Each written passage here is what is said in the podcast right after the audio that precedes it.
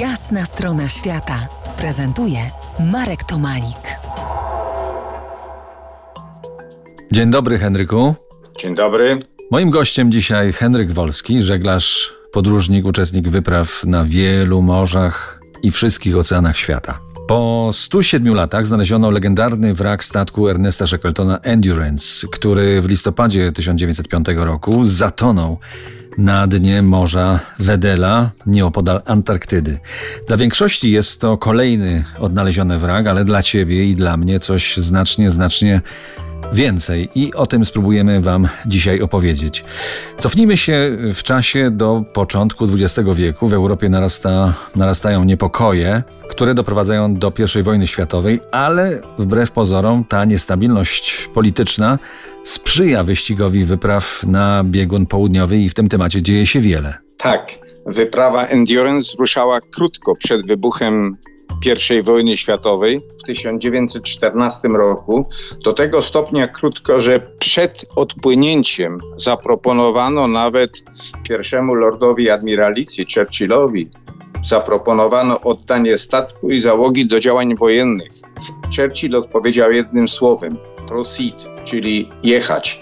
I tak Niemal równolegle z rozpoczęciem I wojny światowej ruszyła słynna wyprawa Endurance, której celem było strawersowanie Antarktydy. No tak, ale tutaj cofnijmy się nieco wcześniej, dlatego że y, o ten biegun południowy walczyli wcześniej od 1902 roku. Tak. Najpierw Robert y, Falcon Scott, brytyjski oficer Royal Navy i tam Shackleton, o którym dzisiaj będziemy dużo mówić, y, był w tej załodze jako uczestnik.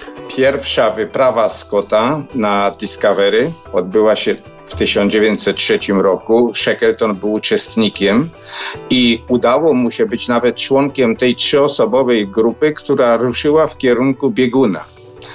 Nie mieli wielkiego doświadczenia i nie, nie zdołali nawet opuścić szelfu lodowego, musieli zawrócić. Wrócili lekko zdezorientowani. Shackleton chorował po drodze. W obydwu została chęć zdobycia bieguna.